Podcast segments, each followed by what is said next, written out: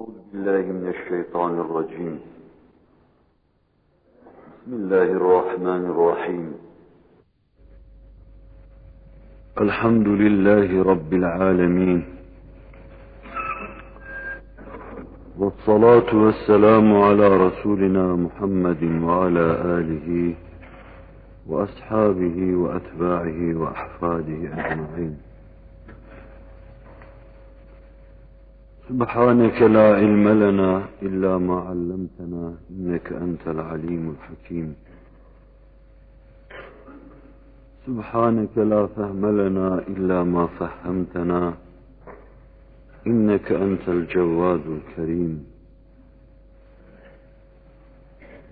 رب اشرح لي صدري ويسر لي أمري واحلل عقدة من لساني يفقه قولي. وأفوض أمري إلى الله. إن الله بصير بالعباد.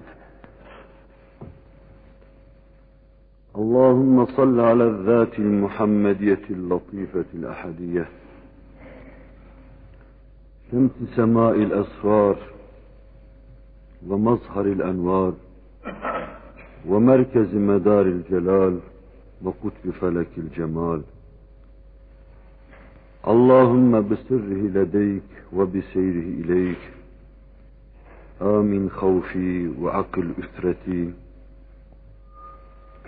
وأذهب حزني وحزتي وكن لي وخذني إليك مني. وارزقني الفناء عني ولا تجعلني مفتونا بنفسي محجوبا بحسي. واكشف لي عن كل سر مكتوم. يا حي يا قيوم. يا حي يا قيوم يا حي يا قيوم. بسم الله الرحمن الرحيم. وإنك لعلى خلق عظيم. صدق الله العظيم. وبلغنا رسوله النبي الهاشمي الكريم. يا إله العالمين her halükarda tevfikat-ı sübhaniyeni bizlere yar eyle. Ahlak-ı aliye-i İslamiye ile bizleri mütehallik eyle. Habibi Edib'in yolunda bizleri kaim ve daim eyle. Nefsin, şeytanın şerrinden bizleri masum ve mahfuz eyle. Cümlemizi cennet ve cemalullah şerefiyle şerefyab eyle. Amin. Bu hurmeti seyyidil mürselin. Velhamdülillahi Rabbil alemin.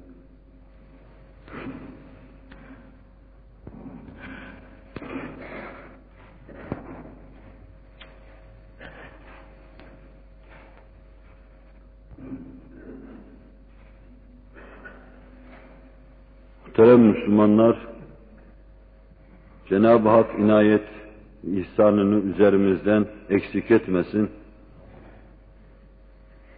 Lütfu ihsan ettiği nispette cumaları devam ettirmeyi düşündüğümüz, kararlaştırdığımız dersleri devam ettiriyoruz. O kâmeti bala olan Hz. Muhammed Aleyhisselatü Vesselam'ın peygamberliğe has kendi peygamberliğini, peygamberlerin peygamberliğini tasdik ettirir, ispat eder hususları parça parça arz ediyordum. Ve bunlardan Hz. Ayşe'nin ifadesinde hulukuhul Kur'an şeklinde manasını ve tonunu bulan ahlakı Kur'an olan Hz. Muhammed Aleyhisselatü Vesselam'ın o müstesna fetanetinin fevkalade anlayışının yanı başında insanların en munisi, en huylusu, başkalarıyla en iyi geçineni, tam ahlakı aliyeyi ilahiyeye sahip bulunanı olduğunu bir mukaddime mahiyetinde arz ediyordum. Fetanet de belki bunun doğrudan doğruya münasebeti yoktur. Mevzumuz esas itibariyle Risaletteki fevkalade dirayet, fevkalade kavrayış, fevkalade idraktır. Ama bir yönüyle ahlakın fetanetle münasebeti vardır. İnsanlara güzel ahlakı intikal ettirebilme esasen, o güzel ahlakın yolunu bilmeye bağlıdır.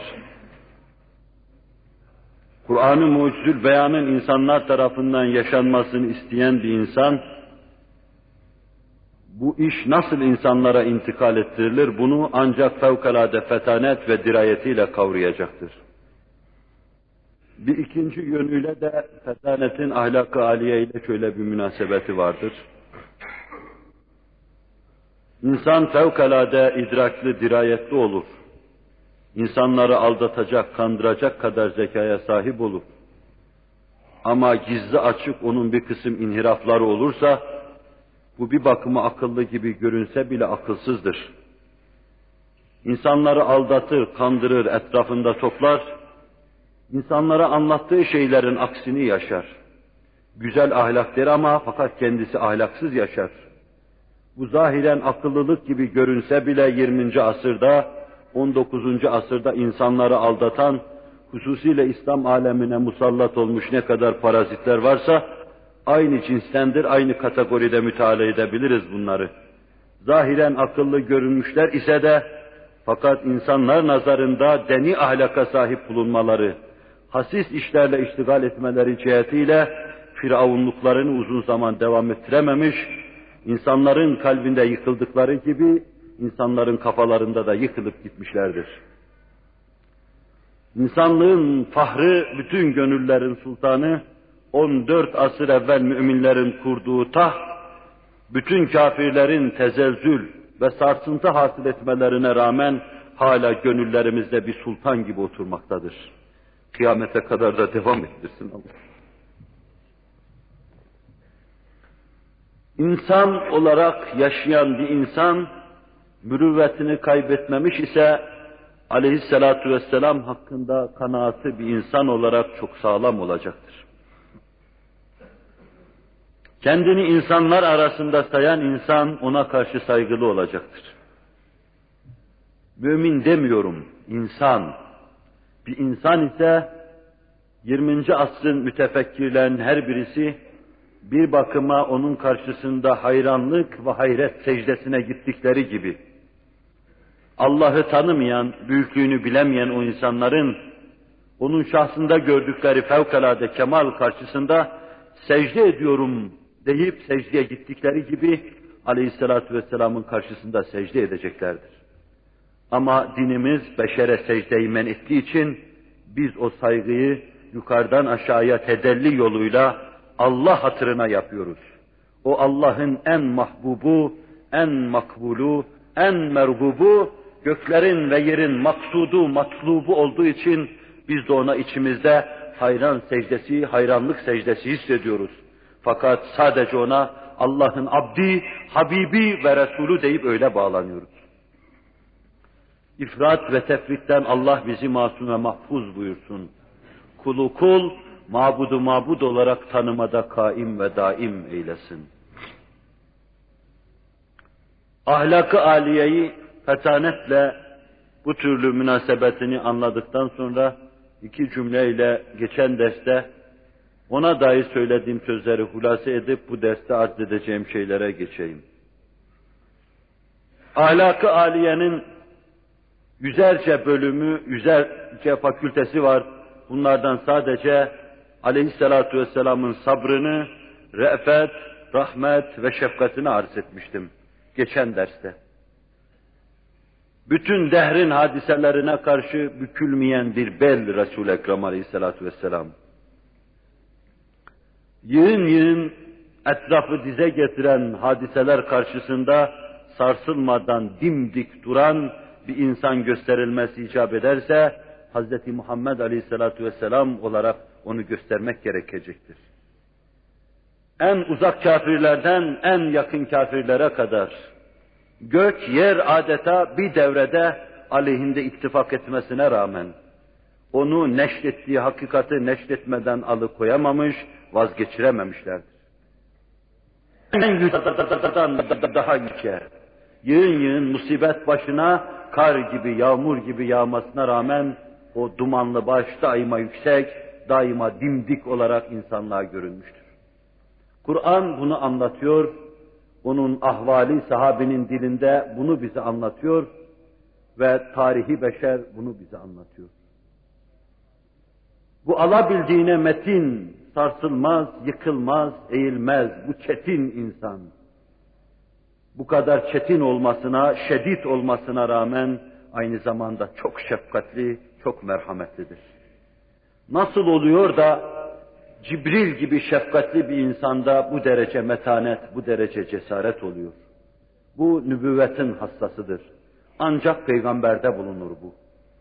Can düşmanlarını, kanını içme azmi cehdi içinde bulunan hasımlarını dahi affedecek kadar âli cenab ancak peygamber olabilir. 23 sene hiçbir kötülükten geriye kalmamış, her fırsatı değerlendirmiş, kılıç kalkan karşısına çıkmış bir cemaati affetme, belki melekler arasında dahi bunu görmek çok zor olacaktır. Bu Hz. Muhammed'e hastır sallallahu aleyhi ve sellem. Nübüvvetin bittiği noktada duran bu insan bize bir şey anlatıyordu. Peygamberlik onda kafiyesini meydana getiriyordu. O şiir sona eriyordu. Muhammed sallallahu aleyhi ve sellem Adem'le başlayan peygamberlik şiirinin kafiyesidir. Ama ondan öte geçmiş bütün peygamberlere ait hakikatları bize anlatacaktı ve tam anlattı. Peygamber nasıl sabırlı olur? Peygamber nasıl şefkatli olur? Ve art edeceğim yüzlerce ahlaktan peygamber nasıl keremli olur? Peygamber nasıl mütevazı olur? Ve peygamber nasıl halim ve selim olur? Peygamberliğin manasını bize gösterdi. Ona varmadan, uğramadan, rahleyi tedrisi önüne oturmadan sizin peygamber manasını anlamanıza imkan yoktur. Bütün kainattaki hakaiki onun sayesinde anlayacaksınız. Ve anlatılan her şey Buseyri'nin dediği gibi ondan sonra gelen bütün gözü peygamberlik ufkunu görerek mahmurlaşmış mücedditler, müştehitler hepsi sadece o deryadan parmağını banıp bize gösterdikleri reşahatı göstermişlerdir. İmami Gazali'de sizin güneş gibi gördüğünüz parlaklık sadece Hz. Muhammed deryasından Gazali kendi çapında parmağını batırıp size göstermiştir. Gördüğünüz şey ondan ibarettir. 20. asra kadar bütün reşahat ve katarat Hz. Muhammed ummanından sadece birer sızıntı ve katleden ibarettir. Siz bütün nebileri onda tanıdınız. Allah'ı onda tanıdınız, esma ve sıfatı ilahi onda tanıdınız. Onu çok iyi tanımak, onu size tanıtan vesileleri sadece vesile olarak tanımanız icap eder. Vesileleri maksat yerine koyduğunuz zaman, kilikleri, hizipleri esas onu tanıma yerine koyduğunuz zaman onun hakkındaki kanaatınız sönecek. O sizin nazarınızda küçülecek, partinizin başkanı, hizibinizin başkanı, kiliğinizin başkanı onun yerini alacak. Allah Resulü yüceleşen bir yıldız gibi zatında öyle değil ama sizin sönük nazarınızda sönecek, başkaları büyüyecektir. Bu da bir bakıma dalalettir. Hidayet ararken insanın başına geçen bir dalalettir.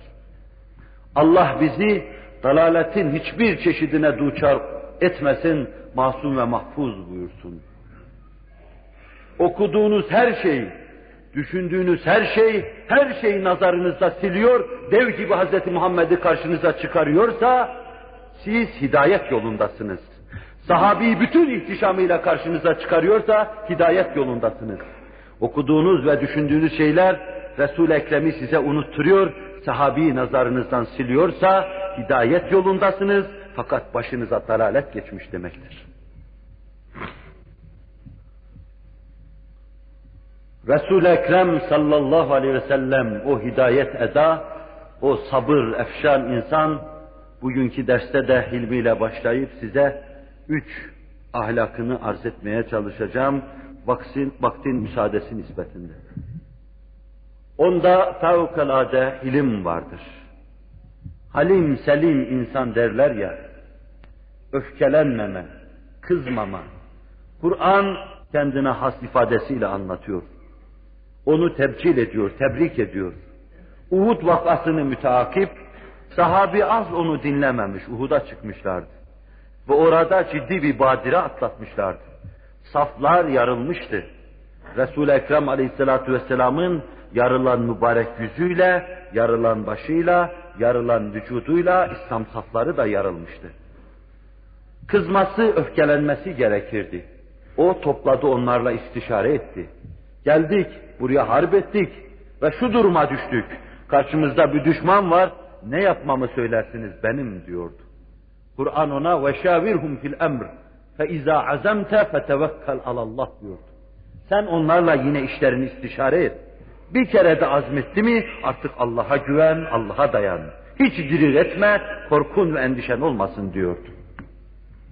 Ve Kur'an onu bu noktada, bu incelikte, bu anlayışta durumunu ele alırken وَلَوْ كُنْتَ فَظًّا غَلِيظَ الْقَلْبِ لَمْ فَدُّوا مِنْ حَوْلِكَ فَعَفْ عَنْهُمْ وَاسْتَغْفِرْ لَهُمْ وَشَاوِرْهُمْ فِي الْأَمْرِ diyor.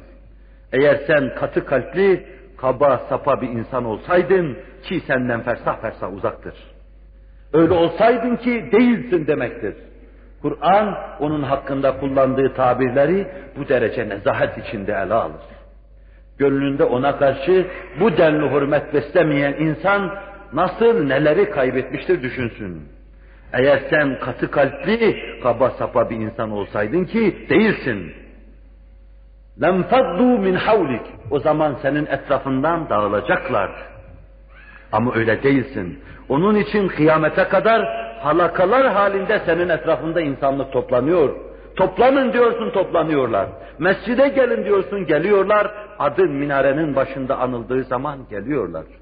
Hevesat onları kamçılamasına rağmen, bütün dalalet müesseseleri tahriplerine rağmen, televizyonuyla, radyosuyla, sinemasıyla, ahlakı aliyeyi Kur'aniye idam edilmesine rağmen, yine senin adın Muhammedur Resulullah ünvanı altında minarelerden arşa doğru aksettikçe cemaat halakalar halinde toplanıyor.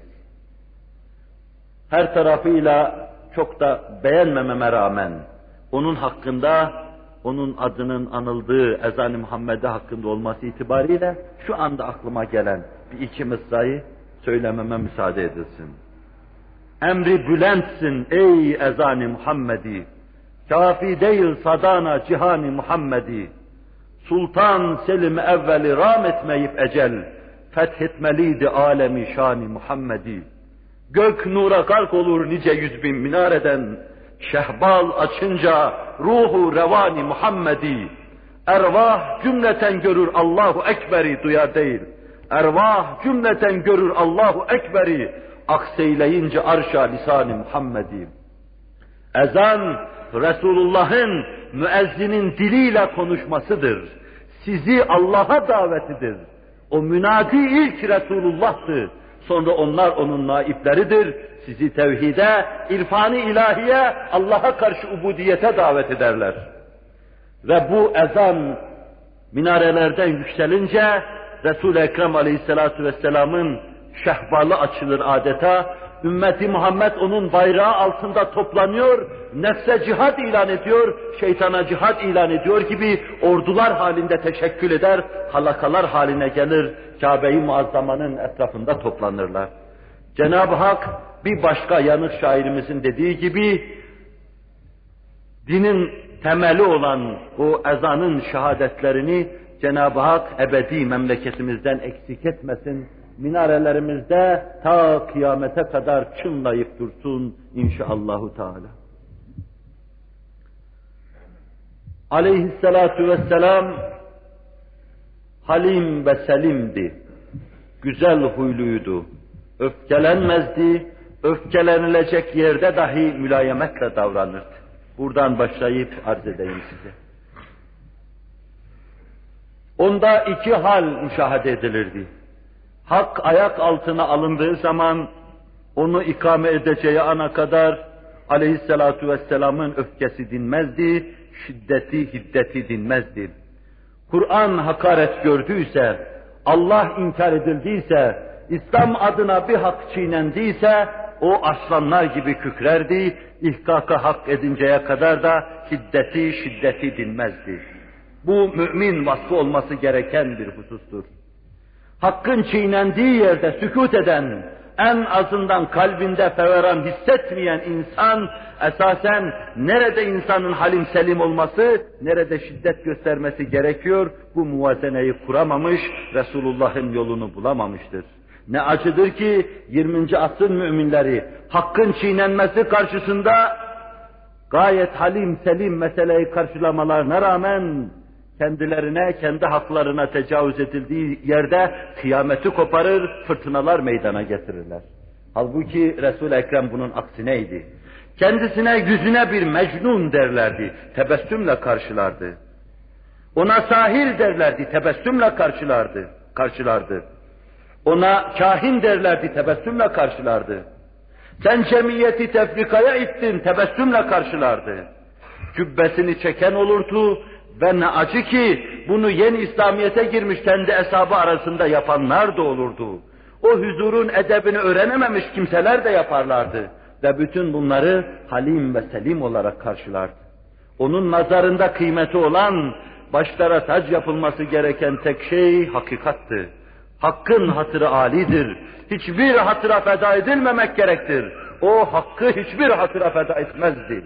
Hakkın ayak altına alındığı yerde o, o hakkı başa kaldırıp tac yapıncaya kadar arslan kesilir cihad ilan ederdi. Bir, bu noktayı kafanızın bir tarafına koyun.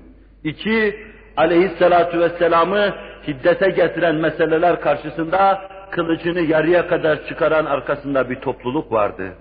Onun cübbesini böylesine çekip boynunu inciten adamın boynunu hemen vücudundan ayırmak için yüzlerce binlerce kılıç yarıya kadar kından çıkarılırdı.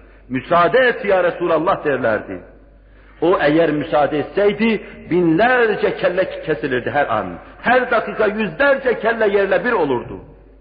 Fakat o şahsına yapılan bu hakaretler karşısında ve ashabının böylesine heyecan, böylesine tonlu ona bağlılığı karşısında o hilmini, selimliğini muhafaza buyururdu. Bu iki noktayı kafanıza koyduktan sonra onun halim olmasına dair misallere hep beraber geçelim. Cenab-ı Hak hilminden bize de halimlik ihsan eylesin.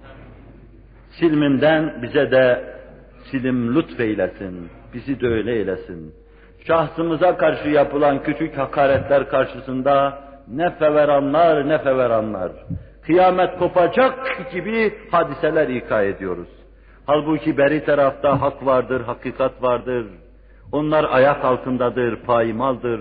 Onların başlara tac yapılması mevzuunda en küçük gayretimiz, celadetimiz ve hassasiyetimiz pek çoklarımızda müşahede edilmez, edemiyoruz.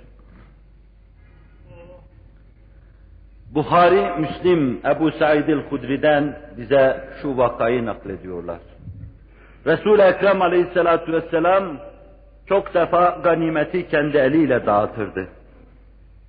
Hakkıyla herkese taksimat yapmak için bizzat işin başında bulunur, vaziyet ederdi. Yeni pek çok kimselere daha bol, daha mebzul verir. Ama İslamiyet'e yeni girmiş, esas İslamiyetle kanaat etmesi gerekirken daha onu kavrayamamış pek çok kimseler vardı ki, dünya malına daha fazla bağlı idiler. Bunlar aleyhissalatu vesselamın taksimine pek çok defa rıza göstermemişlerdir. İşte bunlardan bir tanesi olan Moğol olduğu, Türk olduğu söylenen Zülhüveysire Resul-i Ekrem aleyhissalatu vesselamın huzuruna geldi. Tipini anlatırken Buhari'de mükerrer yerlerde bize Moğol tipini tasvir ediyor aleyhissalatu vesselam. Elmacık kemikleri çıkık, çıkık olacak, gözleri içeriye doğru çökmüş olacak, burnu yüzüne yapışık olacak, dövülmüş bir kalkan hüviyetinde siması arz edecek, arz edilecek neyse öyle gösterecek. Bu tip bize bir Moğol tipi resmediyor adeta. Zülhüveysire bu tipteki insan aleyhissalatu vesselamın huzuruna geldi. O da hissesine düşeni aldı ve fakat razı olmadı. Allah Resuluna sui edep ifadesi şu sözde bulundu. Adil dedi ya Resulallah. Adaletli taksim et, zulmediyorsun demekti bu. Allah Resulü men ya'dil in lem a'dil. Ben de adalet yapmazsam kim adalet yapar? Lekad hibte ve hasirte fe izâ lem a'dil men ya'dil. Zarar ve husrana duçar olası. Artık ben de adalet yapmazsam kim adalet yapar? Hazreti Ömer gibi niceleri vardı. Nice celadetliler vardı, kılıçlarını yarıya kadar çıkardılar. Müsaade et ya Resulallah boynunu vuralım. Allah Resulü da'hu buyurdu. Bırakın onu. Ve sonra başka bir rivayette onun nesli dinden çıkacaklar, tıpkı okun yaydan çıktığı gibi çıkacaklar. Kur'an'ı okuyacaklar fakat gırtlaklarından aşağıya girmeyecek. Yani camilere gelecekler. Moğoldu o. Camilere gelecekler, lebalep dolduracaklar. Ama Kur'an'ın mana ve mahiyetini anlamayacaklar. Bu vakayı her defasında hatırlarken biraz da bizimle Moğolların arasında bir münasebetten acaba diyorum Allah bizi mi kastetti? Ben şahsen çok korkuyorum. Acaba dinden yaydan çıkan ok gibi çıkan cemaat biz miyiz diyorum. Zira Kur'an okuyoruz gırtlağımızdan aşağıya inmiyor. Zira manasına vakıf ve nigahban değiliz. Esrarını anlamıyoruz onun. Allah'ın Kur'an'ın içinde bizden neler istediğini bilemiyoruz. Bir gazeteye ihtimam gösterdiğimiz kadar Kur'an'a gösteremiyoruz. Bütün bunları düşünüyor, bu hadisi hatırlıyor ve acaba biz miyiz diye şahsen çok korkuyorum. İsterseniz siz de korkabilirsiniz. Ve Allah Resulü sallallahu aleyhi ve sellem rahimallahu Musa fakat uziye bi eksere min haza fesaber. Allah Musa'ya bol bol merhamet ihsan etsin. O bundan daha fazla eziyete maruz kaldı ama sabretti diyor. Bir de mevzunun, mevizenin sonunda arz edeceğim, Allah Resulü'nün sabrına dikkat edin, tevazuuna dikkat edin. Siz bana yapılan bu hakaret karşısında feverhan ediyorsunuz. Benden evvel Musa aynı hakaretlerin çok daha fazlasına maruz kaldı. Ama sabretti. Allah'ın bol bol merhameti Hz. Musa'nın üzerine olsun. Peygamberlik yolu bu idi. O yolda olanların yolu da budur. Eza ve cefaya maruz kalma bu yolun rüknüdür. Bu yolda yürüyen bunları görecektir. Yürüdüğü halde görmüyorsa tam yola girmemiş demektir. Muhakkak başına gelecektir bunun. Gösterebilir misiniz Ebu Hanife'nin başına gelmediğini, Şafii'nin başına gelmediğini, aslınızın adamının başına gelmediğini gösterip misal olarak verebilir misiniz? Yolda iseniz gelecektir başına. Yolda iseniz. Yolda olmanızın alametidir tokat yemeniz. İşlerinizin pek çoğunun düzensiz gitmesi, hakarete maruz kalmanız, halk nazarında hafife alınmanız bu yolda olmanızın icabıdır. Bu yolda olmanızın nişanıdır, bu yolda olmanızın alametidir. Bela musibet istenmez. Fakat Mevla sevdiklerine verir. Rahat yaşayan insanlar ahirete ait nimetleri dünyada yiyip bitirdik mi diye endişe etmelidirler Burada sıcak döşekte yatan, sözde hak ve hakikata sahip görünen kimseler, rahatlarını bozacak herhangi bir hadise karşılarına çıkmıyorsa, اَذْهَبْتُمْ طَيِّبَاتِكُمْ فِي حَيَاتِكُمُ الدُّنْيَا وَاسْتَمْتَعْتُمْ biha ayetinin tokatını yediklerinden endişe etmeliler. Dünya hayatında ahirete ait yaptığınız bütün işlerin mükafatlarını yiyip bitirdiniz, ahirete hiçbir şey bırakmadınız. Allah Resulü sallallahu aleyhi ve sellem muvazene insanıydı. Şahsına bir hakaret yapılmıştı. Zülhüveysir'e ona sen adalet etmiyorsun Taksim'de demişti. Ama kime demişti? Adalet kendisinde manasını bulan insana. Cibril, Mikail, İsrafil, Azrail göklerde meleklerin peygamberleri oldukları halde inip de yerde ondan adalet öğrenmelerine rağmen yerdeki bir donuk fikirli, dengesiz insan ona sen adalet etmedin diyor. Allah Resulü bunu tebessümle karşılıyor. Tamamlayıcı ikinci bir vaka nakledeyim. Yine Bukhari ve Müslim'de Medrese-i Nebeviye'nin eşref, ekmel tilmisi Enes bize naklediyor radıyallahu anh. Hayber vakası olmuştu. Hayber fethedilmişti. Yahud o gün İslam'a teslim olmuştu. Allah Resulü kendine has, cemil tecelliyle tecelli etmiş, o gün onlara şefkatle, mülayemetle, halimlikle muamele etmişti. O kadar ki kendisine suikast yapan birisini dahi affetmişti. O gün Allah Resuluna sallallahu aleyhi ve sellem püryan edilmiş bir koyun takdim ettiler. Bu koyuna öldürücü, lokması, damlası insanı öldüren zehir karıştırılmıştı. Allah Resulü sallallahu aleyhi ve sellem Buhari'de, Müslim'de aynı zamanda Kitab-ı Nübüvve'de peygamberlik alameti mucizesi olarak da nakleder bunu. Delail sahipleri de aynı zamanda bu vakayı naklederler. Bundan aşağısını. Koyunun zehirlenen kolu aleyhissalatu vesselama haber verdi. Bende zehir var diye. Aleyhissalatu vesselam da ağzına tam götürmüşken, dudaklarına değdirmişken geriye alıverdi. Fakat o kadar korkunç zehirdi ki Allah Resulü az zehir almıştı ama fakat vücut onu korumuştu. Koltuğunun altında o zehirin şeyi vardı, tesiri vardı ve bir gün vefat edeceği ana kadar onun hep tesiri altındaydı. Vefat etmeden az zaman evvel Allah Resulü sallallahu aleyhi ve sellem o koparacağı damarı kopardı buyurmuş. Hükmünü icra etti demişti. Beni dünyadan ayıracak, ona vesile olacak fermanında bulunmuştu. Müteşabih bir söz olarak kabul ettiğim için bu tevilleri yapma lüzumunu duydum. Bişr İbni Berra aldığı lokmayı ağzına koyduğu için o zat hemen oracıkta şehit olmuştu. Kadını derdest zehirleyen kadını huzuru Resulullah'a getirdiler. Niçin bunu yaptın? Hiç tereddüt etmeden liaktüleke dedi Seni öldürmek istedim. Başka bir rivayette delail sahipleri diyorlar ki Allah Resuluna şöyle dedi. Sen peygambersen zehir sana zarar vermeyecektir. Peygamber değilsen insanlığı senin şerrinden kurtarmak istedim. Allah Resulü وَمَا كَانَ اللّٰهُ لِيُسَلِّتَكِ لِيُسَلِّتَكِ عَلَيَّ كَمَا قال. Allah seni bana musallat edecek değildir. O vallahu yasimuke minen nas diyor. İnsanlardan gelen şerden seni Allah koruyacaktır. Siz bana zarar veremeyeceksiniz. Öldürelim mi ya Resulallah dediler bu kadını. Hayır dedi.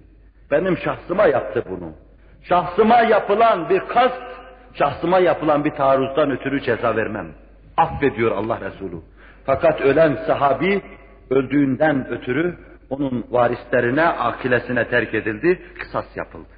Bir sahabi öldürülmüştü, bir Yahudiye kadın öldürülüyordu, kısas yapılıyordu. İslam'ın hükmü icra ediliyordu. Öldüren öldürülür. Ama Allah Resulü kendisi için yapmadı bunu. Bir sahabi şehit edildi. Kendisi için affetmişti. Hadiseler onu öfkelendirmiyordu. Her an karşısında binlerce hadise tahaddüs etse, onu yıkıcı binlerce hadise meydana gelse halim ve selimdi. Neydi ondaki bu hal? Bu hal hiçbir şey değil, sadece bir nübüvvetti. Allah ona peygamberlik vermişti. Bir beşer olarak o da öfkelenebilirdi. Ama ona halim ve selim olacaksın. Kızmayacaksın. Kızar katı kalpli olursan, kaba sapa hareket edersen ki bunlar dameni nübüvvetten fersah fersah uzak şeylerdir. O zaman etrafındaki insanlar dağılacak, seni yapayalnız bırakacaklardır. Allah'ın tavsiyesine uyuyor, halim ve selim hareket ediyordu. Yine Ahmet Hanbel ve İbn Cerir'in bize naklettikleri şu vakayı görüyoruz. Ebu Hüreyre ve Enes tarikiyle radıyallahu anhuma. Mescidi Nebevi'de Allah Resulü sallallahu aleyhi ve sellem saadet hücresine doğru gidiyordu. Onun mübarek hücrelerinin kapıları mescide açılıyordu. Hayata sabah erken gözünü açar açmaz hayat olarak mescide gözünü açıyordu. Mescide uğrayıp çarşıya öyle çıkıyordu. Kapılar mescide açılıyordu. Mevla'nın huzuruna uğramadan iş yapmıyordu. Bu saf devrin, sade devrin Allah'a dönük olunduğu devrin alameti sembolüdür. Allah Resulü sallallahu aleyhi ve sellem saadet haneleri kapısı mescide açılıyordu. Buradan buraya kapı açtık. Mescide açılıyordu. Dokuz tane kapı varsa dokuzu da mescide açılıyordu. Onlardan hangisinde bulunursa Allah Resulü sallallahu aleyhi ve sellem mescitten doğrudan doğruya hücresine, hücresinden mescidine çıkıyordu. Hücresine giriyordu. Arkadan biri yetişti ona, Allah'ın sana verdiği maldan bana da ver diyordu ve babanın malından vermiyorsun. Bunu Türkçe'ye tercüme edilen Riyazu Salihinde de görmüş olacaksınız okumuş iseniz. Cübbeyi şiddetle de çekti. Sırtında necrani bir cübbe vardı. Yakası sert yapılmıştı. İplikle işlenmişti. Çekince bayağı kıpkırmızı kesildi Allah Resulü'nün yakası. Allah Resulü sallallahu aleyhi ve sellem döndü bir ona baktı, küstah bir insandı. Yeni iman etmişti fakat imanın kendisine kazandırdığı terbiyeyi henüz alamamıştı. Nebiye nasıl muamele yapılır onu bilememişti. Onun bu hareketine muhazi olarak, muvazi olarak ashab-ı kiram da adeta elektriklenmiş gibiydi. Bir işaret bekliyorlardı ki kellesini uçursunlar. Allah Resulü gülüyor, tebessüm ediyordu. Muru lehu diyordu. Buna istediği şeyi verin diyordu. Ona bir deve yükü buğday veriyorlardı, bir deve yükü de hurma veriyorlardı. Allah Resulü'nün yanından dua ederek ayrılıp gidiyordu. Bu halimlik ve selimlik çevresini eritiyordu. Yanına gelen kap katı, kas katı insanlar, buz gibi insanlar eriyorlardı. Eriyor ve gül bitiriyorlardı. Eriyor Allah Resulü'nün deryasına karışıyorlardı. Eriyor katle misal hüviyetleriyle denize karışıyor, denizden bir deniz oluyorlardı. O asırda tek şey vardı. Şahsi manevi Ahmedi aleyhissalatu vesselam ve onun şahsında gölge varlıklar. Ebu Bekirler, Ömerler, Osmanlar, Aliler. Esasen hiçbirinin şahsiyeti yoktu. Hepsi şahsiyetini Hz. Muhammed Aleyhisselatü Vesselam'ın şahsiyetinde eritmişti. Tek gönül, tek kafa, tek görme, tek işitme, tek duyma, tek söyleme. Tam vahdet bütün efale hakim olmuştu. Tevhidi üluhiyet ve rububiyet öylesine hüküm fermaydı ki tam bir tevhidi ubudiyet halinde tezahür etmişti. Allah bir, terbiye eden bir, terbiyeyi veren bir, tek terbiyecinin etrafında herkes toplanmış, yek vücut halindeydi. Bu ruh, bu şuur, bu idrake çok muhtaç olduğumuz bu devirde Allah lütfuyla bizleri ihsan eylesin inşallahü teala. Halim ve selim oluşuna dair teberrüken üç misal arz ettim. Dört etmiyor, iki de etmiyor. Mümkün olduğu kadar misalleri üç yapıyorum. Bunda falı hayır sayıyorum. Allah birdir, biri sever diyorum. Allah Resulü'nün sallallahu aleyhi ve sellem hilmine, yumuşaklığına, yumuşak başlığına dair yüzlerce misal magazi yazarları, şemail sahipleri, siyer ve hadis kitaplarında yüzlercesini naklederler. Teberrüken üç tane naklettim. Bu üç misali yan yana getirdiğinizde göreceksiniz ki halim selim olmada dahi onun eşi menendi yoktur.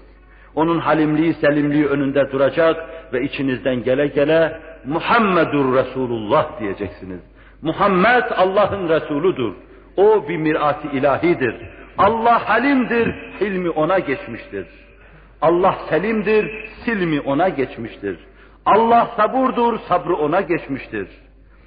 Allah Celle Celaluhu rahimdir, rahmeti ona geçmiştir. Allah'a esmasında cami bir ayna olmuştur. Binbir ismin tecellisine tam mazhar bir insandır. Onun için onda Allah'ı görmek çok açıktı Celle Celaluhu. Haşa Allah şekilden, şemailden münezzeh ve mukaddestir. Ama esmasıyla bilinir. Biz onu isimleriyle biliriz. Bütün isimlerini fihrist halinde, dar bir dairede görmek arzu ederseniz Hz. Muhammed'e bakın sallallahu aleyhi ve sellem. Kaç defa size söylemişimdir. Arap ezanı Muhammed'inin sonunda şu selatü selamı okur çok hoştur. Es-salatu ve selamu aleyke ya men izâ secette tecellallah Selat ve selam sana olsun. Ey secde ettiği zaman Allah tecelli eden insandır. Onun edasında Allah'a ait manalar okunurdu. Bin bir ismi Cevşen'de takip ettiğin gibi Resul-i Ekrem'in maddi manevi simasında takip edip bulmak mümkündü. Ama nazar isterdi, basar ve basiret isterdi, umman gibi bir gönül isterdi ki insan buna aşina ve nicehban olsun. Aklıma hutur ettikçe meseleleri dağıtmasına rağmen arz ediyorum. Bizim bir dertlimiz vardı. Saf Anadolu diliyle onun hakkında binlerce şey söylemiştir. Ben iki tane şu anda aklıma gelenini arz edeyim. Ey şahidi mukaddes, hurşidi alem ara, keysulerin muhannes, ebrulerin dilara. Zülfün teline kıymet, olmaz cihan seraser, neşreylemiş seni hak buyun amberi zahra. Ve sonra senema senin cemalin, keşefet düca değil mi? Habibim senin kemalin, belegal ula değil mi? Nekaratını söyler. O nadide-i hilkat, nadide-i fıtrat, Allah bir kere yaratmıştı onu, ondan kainatı yaratmıştı, bir kainata bakıyor, bir de ona bakıyordu. Büyük kainat kitabıyla büyük fihrist arasında müthiş baş döndürücü bir muvaffakat vardı, bir uygunluk vardı. Ne sır varsa kainatta hepsi gizliydi Hz. Muhammed Aleyhisselatü Vesselam'da. Ve yığın yığın sırlar, yığın yığın nurlar bütün aleme hep ondan aksetti. Hak ona baktıkça Muhammed aynesinde sallallahu aleyhi ve sellem eşya zuhur etti. Muhammed aynesinde eşyaya tecelli etti Allah Celle Celaluhu.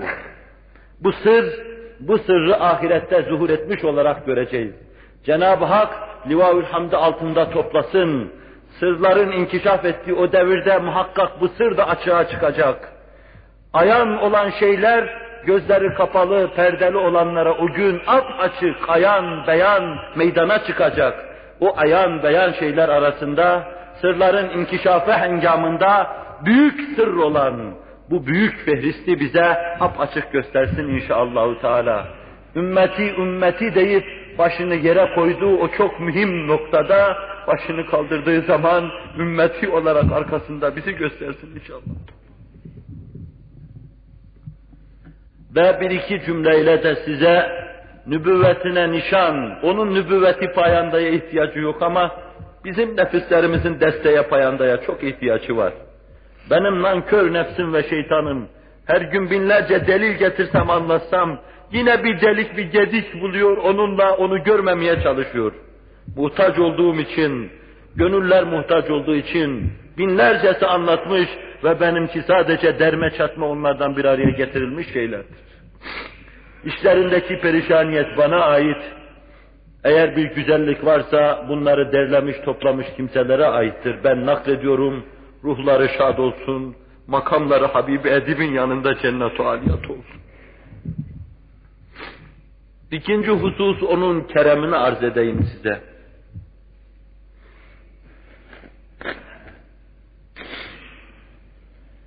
Onun dilinde kerem, cömertlik, onun dilinde buhul ve hisset en ulvi şekilde manasını bulur. Cömert insan fasık olsa da cennete girer.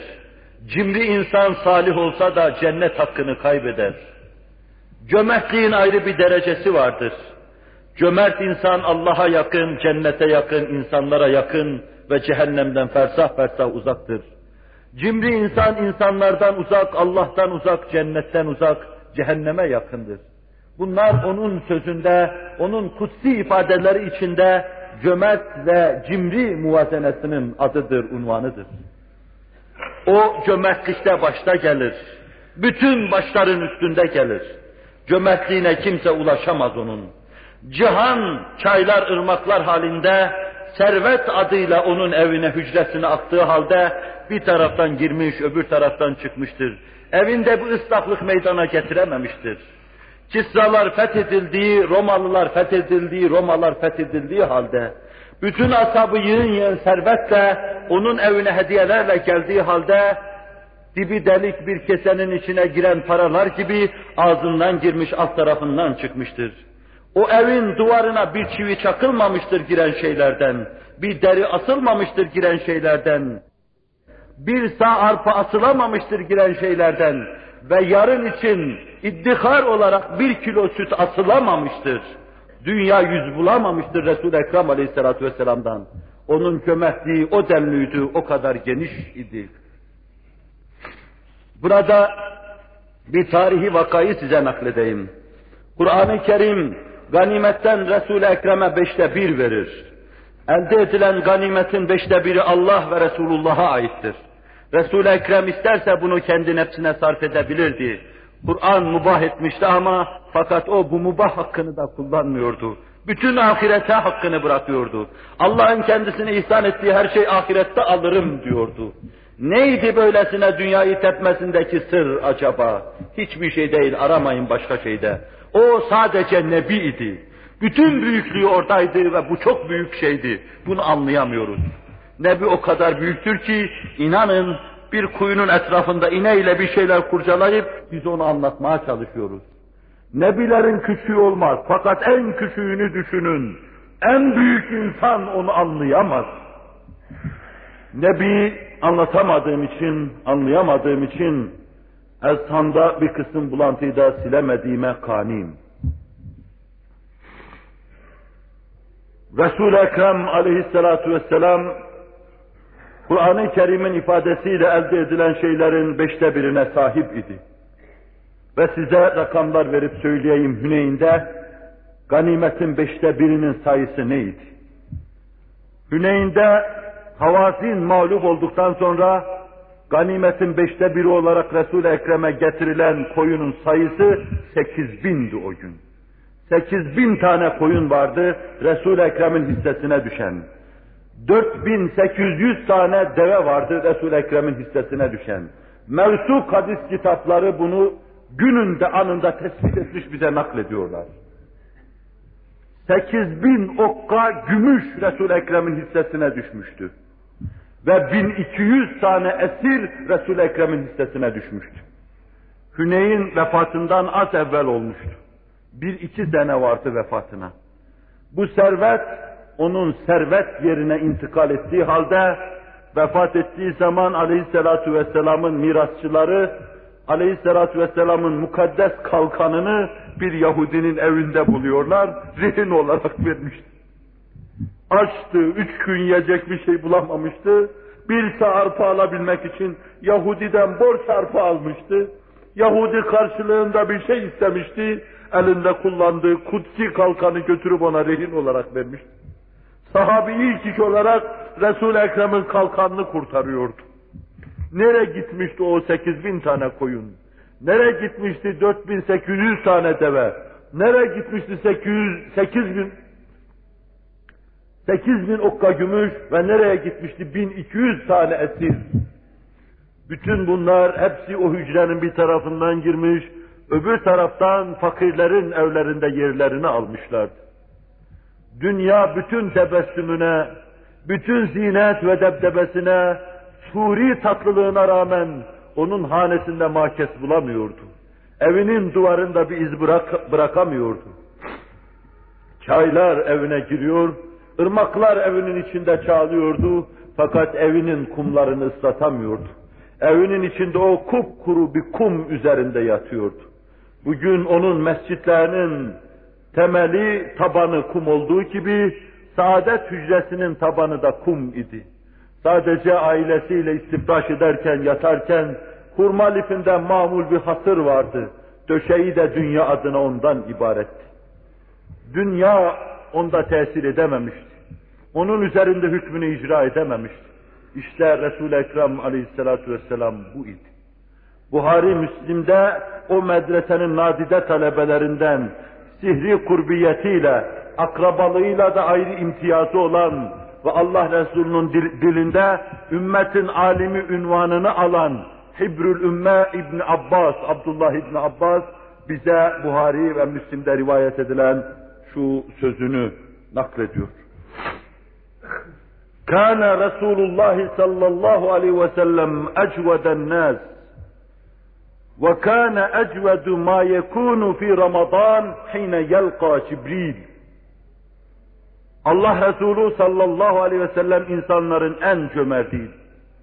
Cömertliğinin en fazlası da Ramazan-ı Şerif'te Cibril'le karşı karşıya geldiği zaman tutardı. Resul-i Ekrem'e her Ramazan'da Cibril aleyhisselam inerdi. Allah Resulü ile Kur'an-ı Kerim'i mukabele yaparlardı. O sene ne kadar ayet nazil oldu, o seneye kadar ne kadar ayet nazil oldu, Cibril emindi, meleki kaviydi, o bu işte nazırdı. Allah Resulü'nü o getiriyordu. Allah Resulü okur, o da dinlerdi. Mukabele yaparlardı. O günden bugüne Cibril ve Resulullah mukabelesini biz camilerimizde devam ettiriyoruz. Kıyamete kadar da Allah devamına imkan versin. Adeta Resul-i Ekrem okur, onun altından cemaat dinler, Cibril dinler, tam doğrudur. İşte levh-i mahfuzda böyledir. Allah da bana böyle demişti der, tasdik eder onu. Vefat ettiği sene de Ramazan-ı Şerif'te iki defa mukabele yapılmıştı.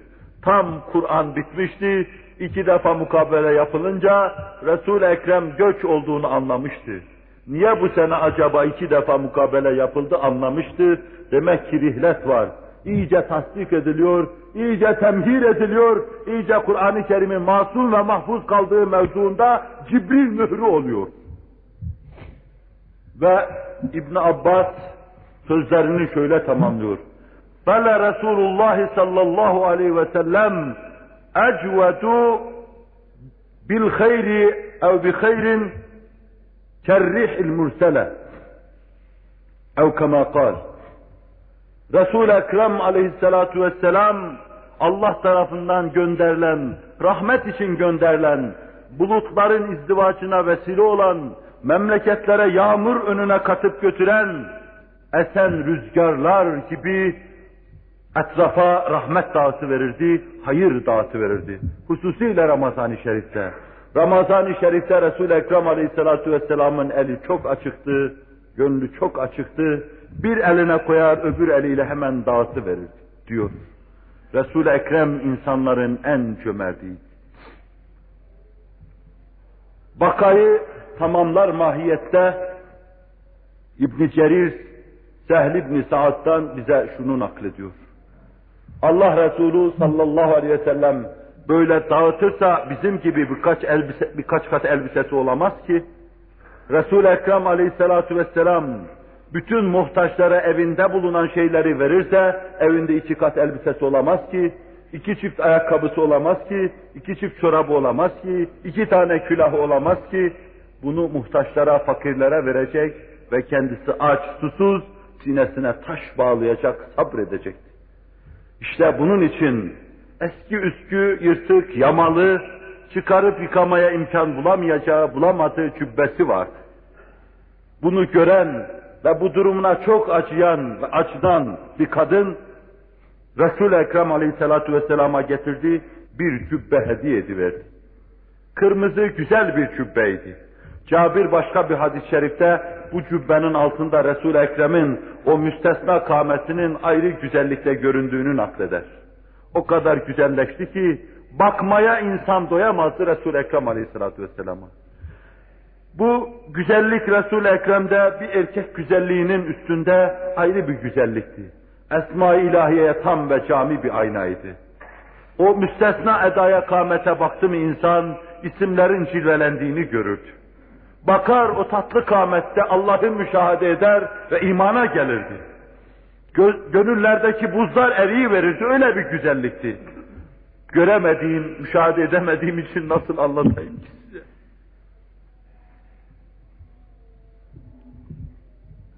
Allah Resulü'nün o güzel kâmetinde gömlek biraz daha güzelleşmişti. Yanına sokulan aşere-i mübeşşereden bir tanesi, Ya Resulallah çok güzel bu cübbe, bunu bana giydirsene dedi. Sahabi anlayışına uygun değildi ama bunu isteyen sahabinin de ayrı derin, sır bir anlayışı vardı. Allah Resulü hemen gidip eski cübbesini giyip onu çıkarıp getirip ona verecekti. Bir şey istenir de Resulullah vermez mi? Ma kâle la kattu illa fi teşehhudihi. Ancak teşehhüdünde la demişti o. Bunun dışında hayır manasına hiç la söylememişti. O eve gidince ashab-ı kiram aşere-i mübeşşereden o şerefli sahabeyi kınamış, ithale lisanda bulunmuşlardı. Sıkılmıyor musun sen? Resulullah'ın cübbesini istiyorsun. Görmüyor musun bir tane cübbesi var. İstediğimi muhakkak vereceğini biliyor da ne diye istiyorsun? Dediler. Vallahi hiçbir muradım yoktur. Arzum odur ki o cübbeyi giyeyim, öldüğüm zaman da bana kefen olsun. O mübarek vücuda temas ettiği için. Senelerce sonra vefat etti. Sahabi müşahadesini bize naklediyor. O cübbeye sardı onu kabre koydular. Resul Ekrem'in cübbesine sarıldı kabre öyle giriverdi. En muhtaç olduğu anda dahi kendisine verilenleri tereddüt etmeden hemen başkalarına dağıtır. Size onun dünyayı anlaması, tanıması mevzuunda, suri zinet ve debdebesi karşısında dize gelmemesini anlatma sadedinde verdiğim bir misal vardı, tekrar hatırlatayım onu. Hazreti Ömer'in de bulunduğu mecliste bedevi istiyor, Allah Resulü veriyor. İstiyor, veriyor, bitince de vaat ediyor. Hazreti Ömer canı sıkılmış olarak, Ya Resulallah, suilte fe sümme suilte fe sümme suilte fe sümme suilte fe vaatte. İstedi verdin, istedi verdin, sonra istedi yok vaat ettin. Gelsin bana ben de sana vereyim dedin. Olmayan şeyi ne diye vaat ediyor? Niye kendini bu kadar sıkıyorsun? Bunlar seni bilmiyor, seni tanımıyorlar. Bir şey var zannediyorlar, gel, gelip gelip istiyorlar. Sen ise sıkılıyorsun ve bunlara vaat ediyorsun ve bunlar seni üzüyor demiş. Resul-i Ekrem'in üzüntüsünü şahsında yaşamış, teessürünü bu te buna benzer şekilde ifade etmişti. Allah Resulü Hazreti Ömer'in böylesine kendisinin iltizamından memnun olmamış. Yüzünü ekşetmişti. Abdullah İbni Hüzafetü Sehmi işin farkına varınca, vaziyeti kavrayınca hemen ayağa kalkmış. Entik ya Resulallah ve la tekşe min zil arşi iklala. Elimden geldiği gibi dağıt ya Resulallah. Arş-ı azimin sahibi Allah seni perişan etmeyecektir, aç bırakmayacaktır diyordu. Allah Resulü ve bizalike umirtu. İşte ben bunun dediği gibi emrolundum diyordu. Allah elime verecek, ben öbür elimle dağıtacağım. Allah verecek, ben dağıtacağım diyordu.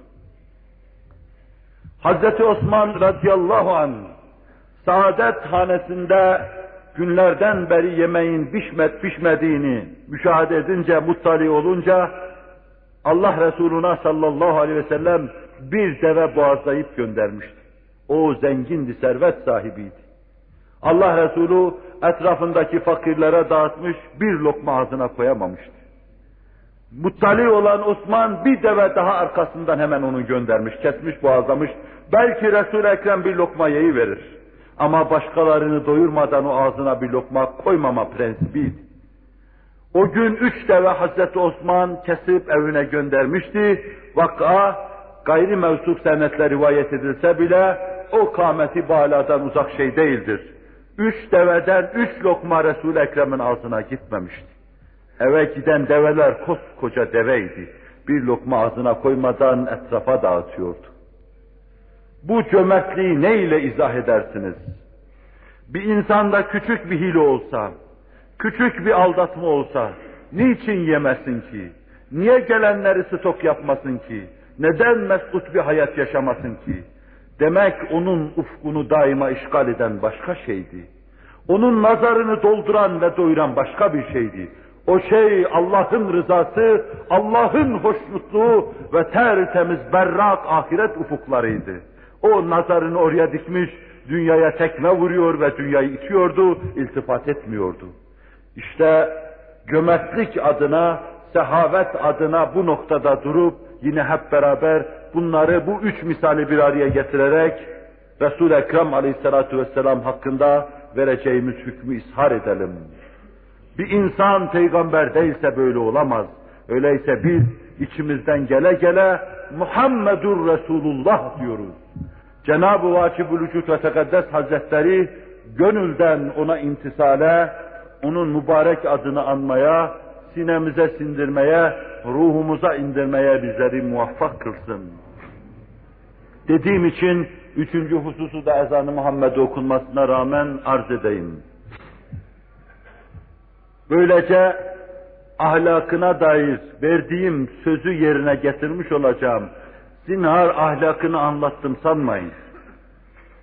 Bin türlü ahlakı aliye Kur'aniye ile serfiraz olan bir nebinin sadece çorabının ucundaki bir nakışı gösterdim.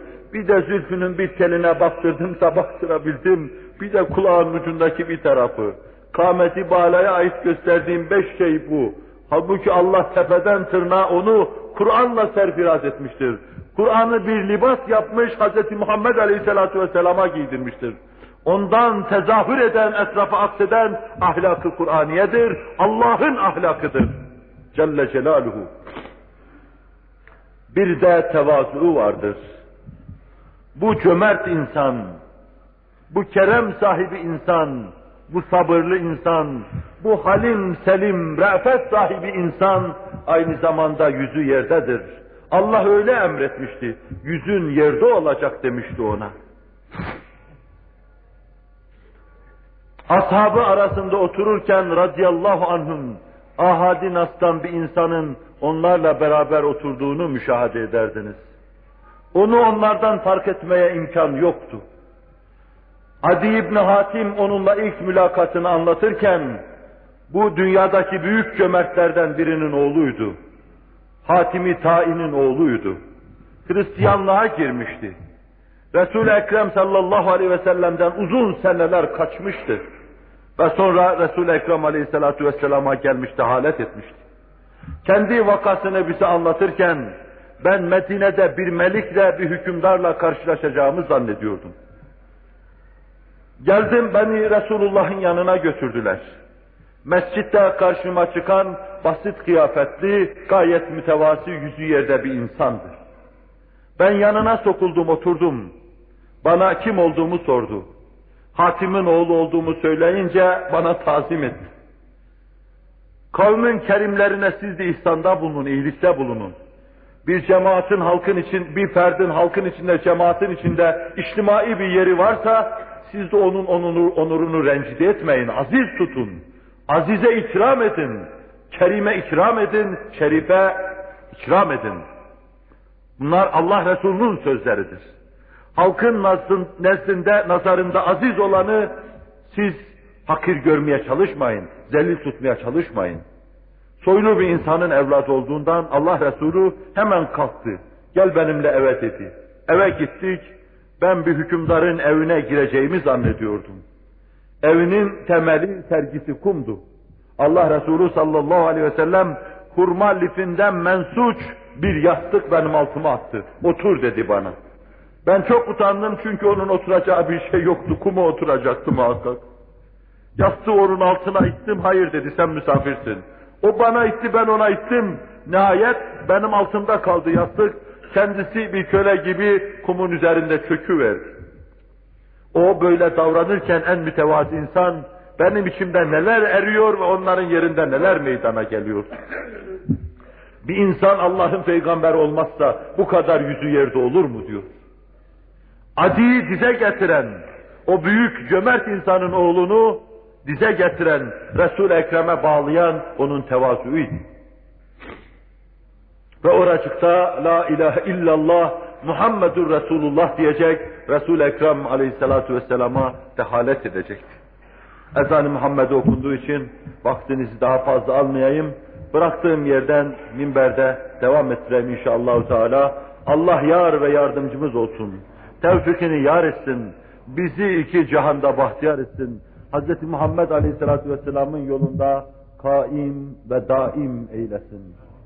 Önümüzdeki derste inşallah Teala onun müstesna fetanetine aynı olabilecek nasıl mükemmel bir baba olduğunu, bir aile reisi olduğunu gösterip bütün aile reislerine örnek olabilecek keyfiyette, üstünlükte, fevkaladelikte bu insanın bu durumunun dahi onun peygamberliğine apaçık şehadet ettiğini inşallah Teala hep beraber müşahede ve müteala edelim.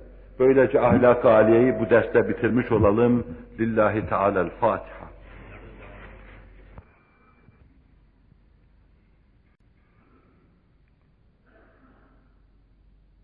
Muhterem Müslümanlar,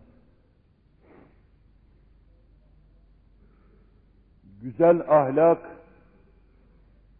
insan fıtratının tezahürüdür.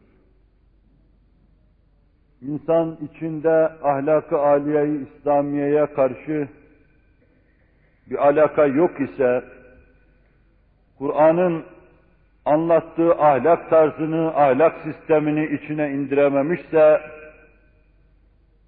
ruh dünyasının dudakları onun ile mütebessim değil ise, o insanın ahlaklı görünmesi sunilik olur, yapmacık olur. Ahlak fıtri midir, suni midir? Güzel ahlaklı olan kimseye insan baktığı zaman bunu ap açık görür. Ahlakın fıtri oluşu, tertemiz fıtratın Kur'an-ı mucizül beyana yatkın, uygun, muvafık hale gelmesi, Kur'an'da anlatılan şeylere o tertemiz fıtrat, böylesine muvaffakat gösterirse, öylesine alışırsa, ihtiyat haline getirirse Kur'an ahlakını, göz tırmalayıcı herhangi bir sunilik onda müşahede edilemez. Suni güzel ahlaklı çok kimseler vardır ki, bir noktaya kadar melekliği devam eder. Fakat hemen bir noktada bakarsınız yılan dilini çıkarır ve sizi soku verir. Pek çoklarımızda müşahede edildiği gibi bir sinek uzun boylu kartal görünemez. Bir ateş böceği insanlığı uzun zaman bir yıldızdır diye aldatamaz. Yıldız yıldızdır, ateş böceği ateş böceğidir. Uzun asırlar insanlığın nazarında yıldız görünen bir insan yıldızdır. Bütün beşerin en akıllarının onu öteden beri yıldız olarak tanımaları demek fıtraten yıldız olan o insan, Kur'an-ı Mucizül Beyan'da bulunan yıldız yıldız ahlak almış, onun ile mütehallik olmuş, onu fıtrat haline getirmiş, itiyat haline getirmiş, her türlü sunilikten uzak, olarak o ahlak aliye ile yaşamıştır. Onun için aleyhissalatu vesselamın mübarek hiç sözlerine muttali olmasa bile bir insan, yaptığı işleri görmese bile bir insan, icraatına bir hakkın vakıf olmasa bile bir insan, onun mübarek bir iki davranışına bakması, rüşte ermesine, daire-i hidayet içine girmesine kafi geliyordu.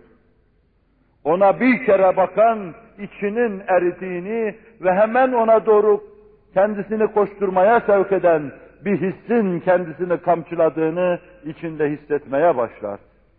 Bu alabildiğini onun fıtriliğine, ciddiliğine, fersah fersah sunilikten uzak bulunduğuna delalet eder.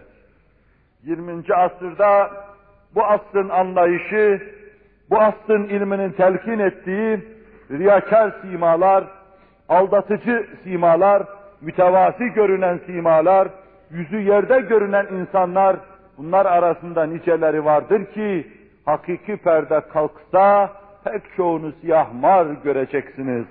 Kuyruk dikmiş akrep göreceksiniz. Fırsat bulduğu zaman hemen soktuğunu müşahede edeceksiniz. Bu da bu asrın ilim anlayışının nezaket adına telkin ettiği insan fıtratını bozan, insanı fıtrilikten, temiz hilkatten uzaklaştıran suni ahlak şeklidir. Resul-i Ekrem Aleyhisselatü Vesselam'ın ahlakı fıtriydi. Ona mütevazi diyorsak, ona halim selim diyorsak fıtriydi bunlar. Bunları günlük yaşayış haline getirmişti Allah Resulü sallallahu aleyhi ve sellem. O halim selim olmak için halim selim değildi. O mütevazi olmak için mütevazi değildi. O zatında, fıtratında tevazu bir ahlak olarak benimsendiği için mütevaziydi.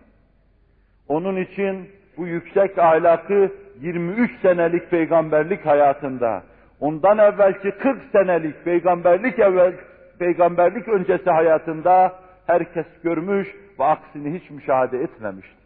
23 sene insanlığın en meşhurları nazarında Allah Resulü sallallahu aleyhi ve sellem kartal gibi görünmüştü, yıldız gibi görünmüştü, güneş gibi görünmüştü. Vefat ettiği zaman aynı hal üzere vefat ediyordu ve hiç kimse aldanmadığını müşahede ediyordu. Allah Resulü sallallahu aleyhi ve sellem bir çocukla dahi yolculuk yapsa, binecekleri bir merkep var ise o çocukla münavebe suretiyle binerdi ona. Aynı vakayı magazi yazarları bize Kays İbni Sa'd'in başından geçen bir vaka olarak naklederler.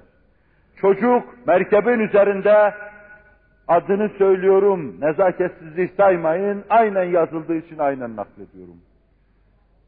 Resul-i Ekrem yerde çocuğa ağır geliyordu bu. Ama Resul-i Ekrem sallallahu aleyhi ve sellem binip de onu indirmedi. Bindiyse onu da merkebin ya terkisini aldı ya önüne aldı beraber gittiler. Sahabi başka bir durumunu bize aynen şöyle nakleder. Biz bir yerde kırda bulunuyorduk. Yemek yapalım diye kalktık, o istirahat etmesi, onun istirahat etmesini düşündük. Halbuki o buna rıza göstermedi. Vazife taksimi yapalım dedi. O gün vazife taksim ettik. Peygamber ve ümmeti arasında vazife taksim ettik. O tatlı vakada odun toplama işi Resulullah'a düşmüştü. Gitti odun topladı, geldi ocak yaptı, yaktı, biz de başka şeyleri yaptık diye anlatır bize. Magazi yazarları hicrette onun o fıtri tevazuunun şu şekilde tezahürünü bize naklederler. Hazreti Ebu Bekir'le gidiyordu. Siret ve suret benzerliği vardı ikisinde. İkisi de dünyayı terk etmiş, ikisinin renginde, benzinde Allah mehafet ve mehabetinin izleri saklıydı. Simalarına bakan insan, Allah korkusu altında kıvranan, kıvrım kıvrım, içinde burkuntular birbirini takip eden insanların olduğunu hemen anlayıverirdi. Hazreti Ebu Bekir de öyleydi, Resulullah da öyleydi. Onun için Kuba'da Hazreti Ebu Bekir Resul-i Ekrem'in yanında otururken acaba peygamber hangisidir diye Medineliler tereddüte düşmüşlerdi. Çoluk çocuk, kadın erkek o gün Resul-i Ekrem'in etrafında toplanıyor, onu geldi diye tebrik ediyor, tebcil ediyor, onun hakkında naatlar okuyorlardı. Ama acaba Ebu Bekir'in elini mi sıksak diyorlardı, Resulullah'ın elini mi sıksak diye tereddüt içindeydiler. Çünkü kimin peygamber olduğunu bilemiyorlardı. Vaziyete muttali olan Hazreti Ebu Bekir hemen kalkıp eline bir yelpaze alıp Resul-i Ekrem Aleyhisselatü Vesselam'ın başında onu hareket ettirmek suretiyle oturanın peygamber, ayaktakinin ümmet olduğunu göstermişti. O ashabı içinde oturursa kimse onun büyük olduğunun farkına varamazdı. O ahadin aslan bir insan gibi otururdu. Ve yine en mevsuk hadis kitapları bize şunu naklediyorlar. Halk arasında sofranın başında bağdaş kurmuş oturan nebiler nebisi eliyle yemek yiyordu. Bir kadın onu biraz da ahlakı aliye İslamiye'den uzak, biraz da edepsizliğe yakın bir kadın, köle gibi yerde oturmuş yemek yiyor diye Resul-i Ekrem Aleyhisselatü Vesselam'ı hafife aldı, hakir görmeye çalıştı. Allah Resulü sallallahu aleyhi ve sellem o vakada ağzındaki bir lokmayı o kadına yedirince sahabi müşahadesini anlatıyor. Bütün kadınların en hayalisi haline geldi diyor. Resul-i Ekrem aleyhissalatu vesselam evet ben de köleyim. Allah'ın kölesiyim. Bir insanın hiçbir zaman omuzundan atamadığı, atamayacağı bir kölelik vardı. Ve o fıtri olarak bu köleliğe katlanmıştı. Müminlere karşı tevazu kanatları yerlere kadar inikti. İnsanlardan bir insandı. Hazreti Ali'nin ifadesiyle. Kun inden nas, ferden minen nas. İnsanlar arasında insanlardan bir insan ol. Seni ne kadar büyük görürlerse görsünler, insanlardan bir insan ol. Teveccüh sana kendine bir makam verme fikrini vermesin. Bu hissi vermesin, seni aldatmasın.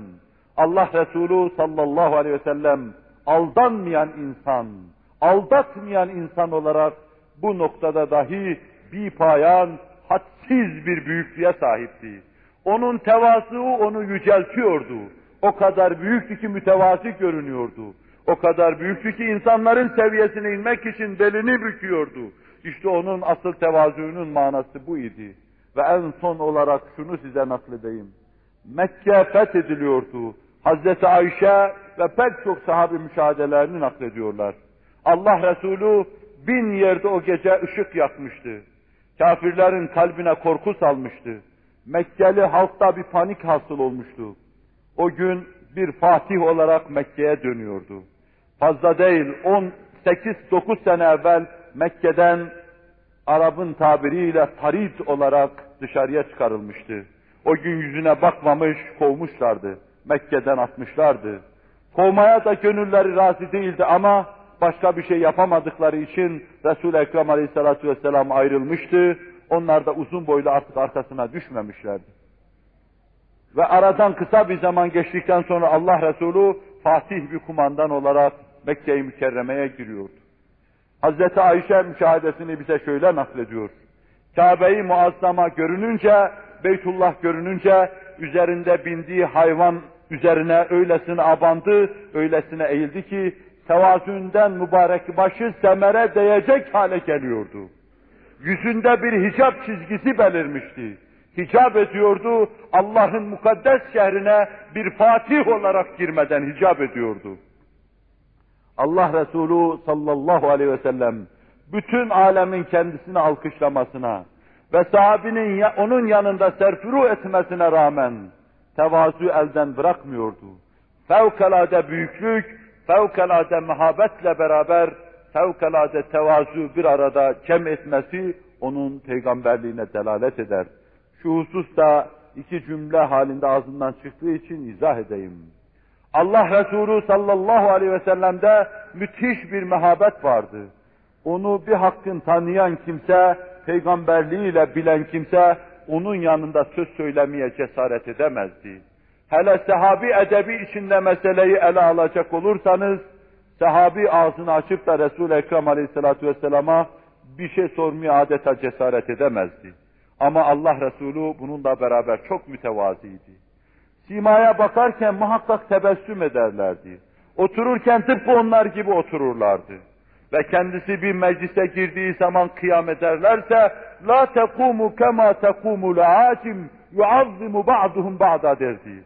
Birbirinize ayağa kalkmayın tıpkı acemler gibi. Onlar bazıları bazılarını böyle tazim eder, büyük görürler. Bana ayağa kalkmayın diye men ederdi. Ama buna rağmen bu fevkalade tevazun yanı başında bir mehabet, bir celadet vardı. Onu gören bir bakıma dudağı patlardı. Çünkü Allah'a imanın, Allah'a bağlılığın, onun mürakabesine gönül vermenin ağırlığı vardı, ihtişamı vardı üzerinde. Bu iki birbirine zıt şeyi bir araya getirme, nübüvvetin hasse-i lazımesi idi ve ancak ancak Efendimiz sallallahu aleyhi ve sellem'de bütün kemaliyle görülmüştür. Yanlış anlaşılmasın diye bir hususu tavzih lüzumunu duydum. Aleyhissalatu vesselam kendisine ashab-ı kirama ayağa kaldırtmıyordu ama ashab-ı kiramda hiç hürmette kusur etmiyor. Her içeriye girişinde ayağa kalkıyorlardı. Mümkünse onu başlarına da alıyorlardı. Hürmette kusur etmiyorlardı. Fakih bundan bir hüküm çıkarır. Büyüğün şeni odur ki kendisine ayağa kalkanlara kalkmayın desin. Ama küçüğe düşen edep de odur ki büyüğe ayağa kalksın. Küçük kalkacak, büyük de kalkma diyecek, kaldırtmayacak. Bu işin muvazenesidir. Siz kalkmayın dedi mi, Resul-i Ekrem meclise girecek de onlar ayaklarını uzatıp oturacaklar. Bu İslam tarihinde vaki ve varit değildir. Ancak 20. asrın enaniyet adına, benlik adına, şahsiyet adına zerk edilmesi neticesinde meydana gelmiş hoyratlığıdır. Büyüye ayağa kalkılır, izaz ve ikram yapılır. Ama onda zerre kadar büyüklük varsa ona mani olacaktır. Resul-i Ekrem aleyhissalatu vesselam tevazu sultanı. Büyüklüğü kadar mütevaziydi. Hayatı içtimaiyede herkesin görmesi ve görünmesi için bir tezahür noktası, bir odak noktası vardır. Eğer kâmeti çok yüksek ise görünebilmesi için, halkın nazarına kendisini arz edebilmesi için başını aşağı eğecek, tekavvüs edecektir. Eğer boyu kısa ise, küçük ise şayet görünemiyorsa, o noktadan görünebilmek için de parmaklarının ucuna dikilecek, uzanmaya çalışacaktır. Onun içindir ki büyük görünen kimseler insanların en aşağısı, en denisi, en hasisidir. Tevazu içinde bulunan kimseler de insanların en büyükleridir. Allah Nebiler Nebisinin aynı olup aksettirdiği tevazuun nebzesini bizlere de lütfeylesin. Keremi, ihsanı çok geniştir. Ondan çok şey istiyoruz, himmetimizi âli tutuyoruz. İstediğimiz bütün şeyleri lütfedip bizleri payidar, ahlak-ı aliye ile serfiraz kılsın. Ela inne ahsenel kelam ve ebla'n nizam. Kelamullahil melikil azizil allam. كما قال الله تبارك وتعالى في الكلام وإذا قرئ القرآن فاستمعوا له وأنصتوا لعلكم ترحمون. أعوذ بالله من الشيطان الرجيم. بسم الله الرحمن الرحيم. واخفض جناحك للمؤمنين. صدق الله العظيم.